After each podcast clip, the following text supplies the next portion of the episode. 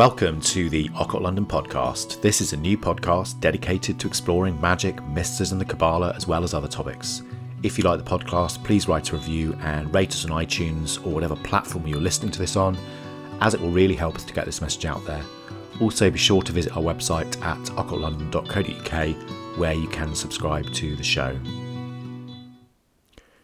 In today's episode, we are continuing our discussion on the symbolic origins and stories and mythology and magic behind the signs of the zodiac with a discussion on some of the symbolism and magical elements of the sign of Scorpio. Scorpio is situated in one of the brightest areas of the Milky Way, and at one time it was considered to be the largest sign in the zodiac. And this is really due to the fact that it used to be a double sign. So it's Scorpius, the scorpion, and Chelai, or Libra, which was the, the claws of the scorpion. As we discussed in our previous episode, the Romans, um, however, transformed the scales into Libra. Some of the important dates relating to Scorpio, so solar conjunction uh, astronomical is uh, November the 22nd to December the 16th. The Rashis is November the 17th to December the 15th. Tropical, October 24th to November 22nd. The house is Mars, so it's a very kind of fiery, um,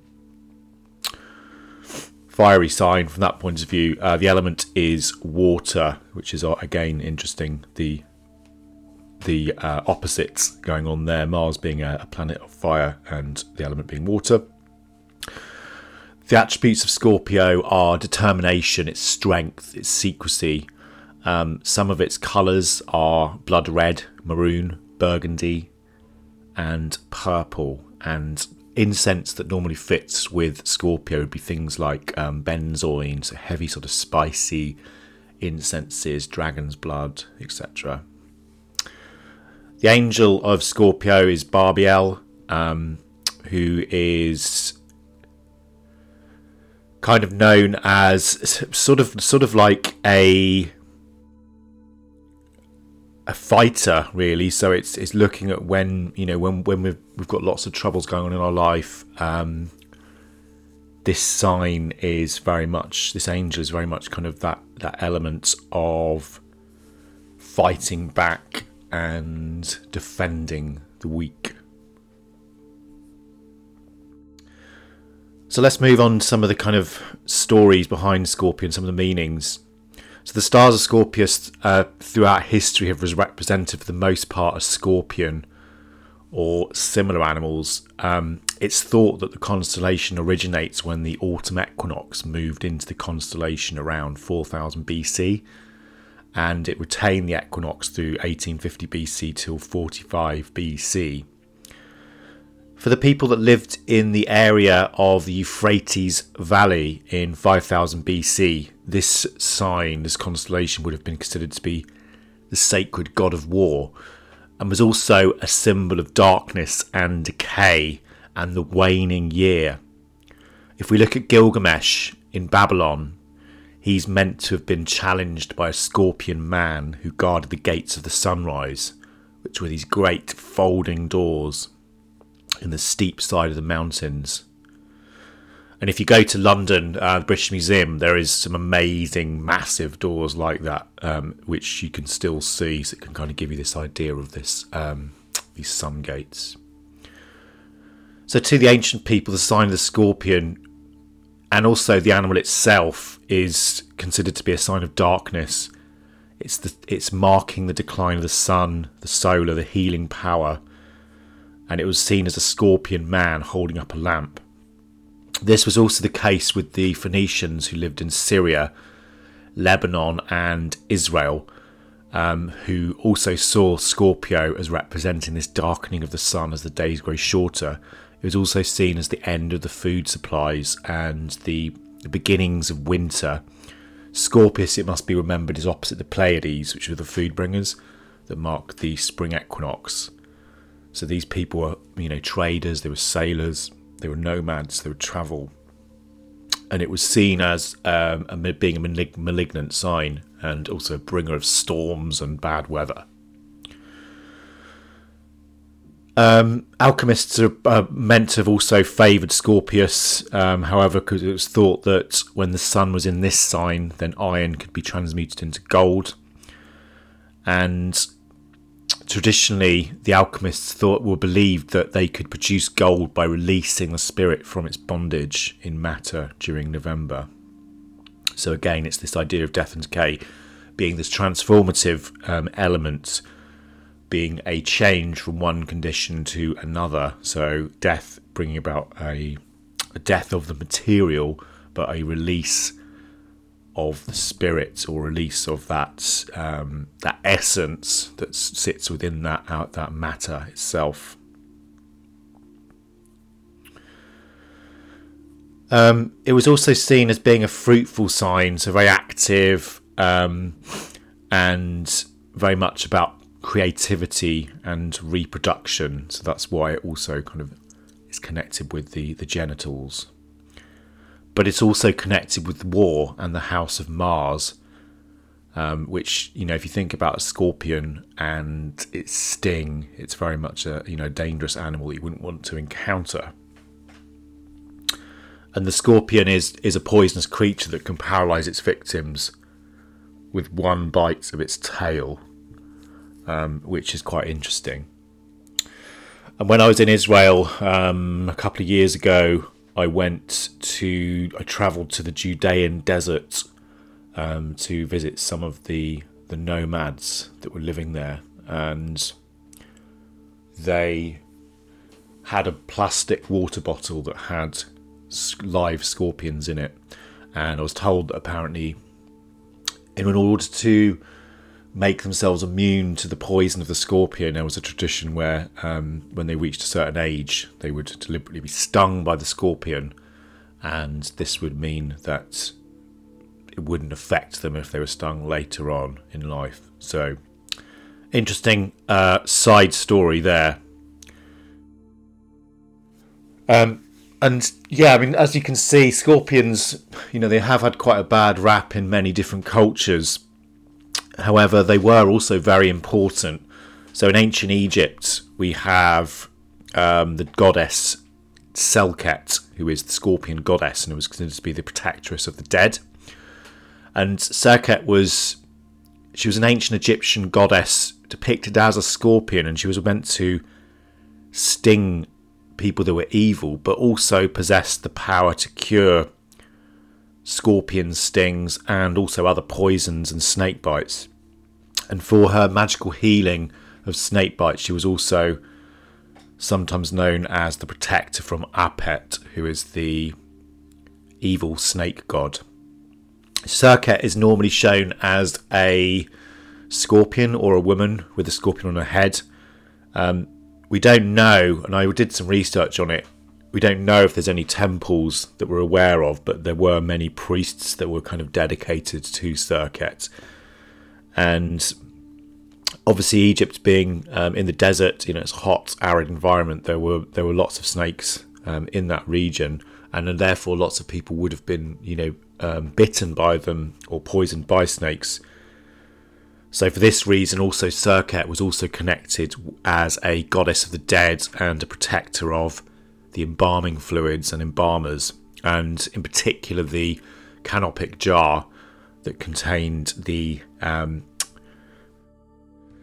the Queb Queben Senuf. I'm not sure I'm pronouncing that right, but it's basically like the intestines canopic jar, which was associated with poisons. Um, because of her role as guardian of the canopic jar, she was also associated with Aset, Isis, and Nebet Het, who is Nephthys, or the, the kind of uh, darker sister of Isis. Um, Nefertari's tomb has the following kind of prayer to Serket, which I just wanted to quote. Serket, mistress of heaven and lady of all the gods, I have come before you, O king's great wife, mistress of the two lands, lady of upper and lower Egypt. Nefertari, beloved of Mut, justified before Osiris, who resides in Abydos. And I have accorded you a place in the sacred land, so that you may appear gloriously in heaven like Ra. and that is a little prayer to Serket from the tomb of Nefertari. If we travel across to Greece now, um, there's obviously lots of myths around um, about Scorpio from ancient Greece, Greece mythology. And one of the most famous myths relating to the scorpion is the battle between Scorpio and Orion, the golden huntsman. In the bulk of the classical stories, Scorpio is a giant scorpion that's sent by Gaia, who is the goddess of the earth, to slay the great Orion when he's caused trouble.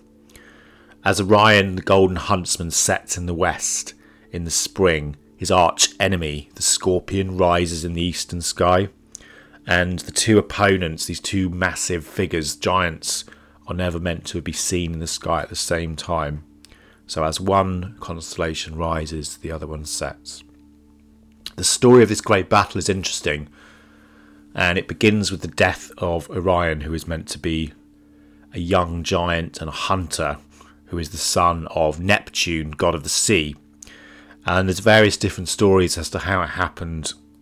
One is that Eos, the goddess of the dawn, falls in love with Orion and carries him away with her and then Diana, the goddess of the moon, becomes jealous and commands a scorpion to kill him.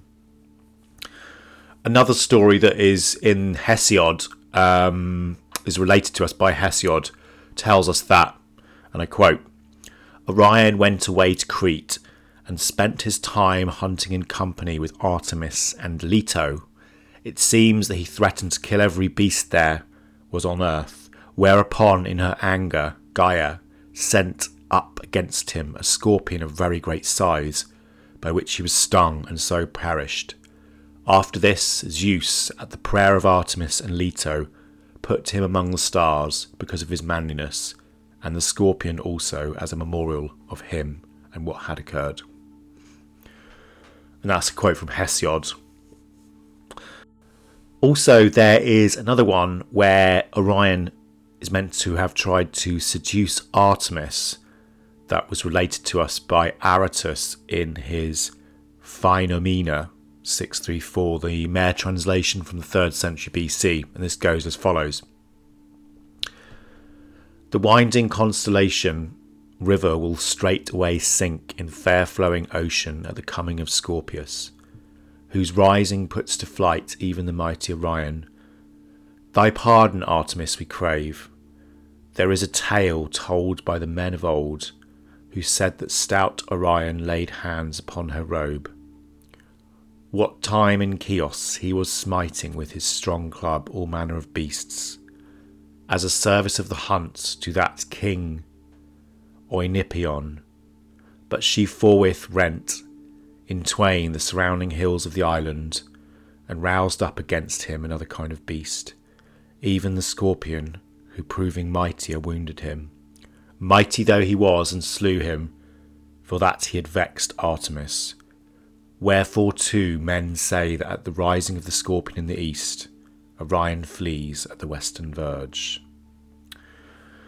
So, after Orion's death, Jupiter is meant to place Orion and the scorpion up in the stars, and each becomes a beautiful constellation. Orion is one of the most well known, obviously, and brightest constellations in the stars, and um, you know, especially on a winter's night, it's beautiful to go outside and you can see it very clearly. But then in the springtime and the summer, the scorpion begins to rise and the power of Orion begins to fade. As well as the story of Orion and the Scorpio, the, the scorpion is also meant to have stung the horses of the sun god's chariot whilst Phaeton was driving them, which causes them to bolt through the heavens and dry up rivers, you know, causing fires and scorching the earth below. And the sign of the scorpion was also greatly feared by sailors as it meant that the storms were on their way. Before we finish, I just wanted to discuss some of the magical aspects of Scorpio as well. So when the, the sun enters Scorpio, it's really a time when the life force is seen as entering the dark underworld. The growth of the summer is fading, it's going to sleep, but also a place where its power can regenerate and it can gather its energy and build up its inner resources ready for when the spring returns. As we discussed before, the elemental ruler of Scorpio is water, and the planetary ruler is Pluto, but it also used to be ruled by Mars as well, which is what we talked about with regards to this kind of warlike element. Pluto, as people are probably aware, this is the lord of the underworld, and it's you know kind of governs that unconscious mind, the things we hide beneath the surface. So it's secrets, emotions, um, end it, sudden endings, and beginnings. And obviously, the tarot card is death. This is an energy that's you know about great transformations. It's about underworld quests, sex, death, rebirth, passion, as well as kind of new beginnings, really. And the hidden aspects of Scorpio are quite um, nicely expressed by Ivo Dominguez in his book Practical Astrology for Witches and Pagans, which I'd recommend people reading if they're interested in finding out more. And he said, Scorpio is the deep water, so filled with the magnetic power of attraction that it wishes to merge with other waters. But to do so, it must find serenity. In Scorpio, fixed water pushes against boundaries, discovering secrets and mysteries, experiencing death and rebirth in the process of merging with others. As Scorpio matures, the quest is to learn to love themselves in order to love others with trust earned from experience to experience. Um, obviously, Pluto's influence on Scorpio, you know, can give this sign a, a lot of magnetism and often a deeper kind of insight into the sort of motivations of others, which is also quite useful from um, that point of view. And from a magical perspective, the types of magic that work well with this energy is, you know, anything to do with psychic um, work, psychic growth, sexual and obviously reproductive magic, self analysis, and you know finding out more about oneself, and then also cleansing and you know detoxing and healing as well. That's all we've got time for today. Um, I hope you've enjoyed it. I wanted to finish with a poem called the Hymn to Serket, which is from the canopic box of NS 3RWD. Serket, God's wife, beloved of her husband, the noble and powerful one who came forth from the primeval water, the noble serpent, great of awe, who heals every snake bite, who sees the two lands in glory, lady of speech, great of magic, who causeth people and gods to live, who causeth to breathe after misery, who gives the breath in. Thanks so much for joining us this week in the Occult London podcast. Hope you enjoyed it. Please um, be sure to visit our website at occultlondon.co.uk where you can subscribe to the show. Thank you.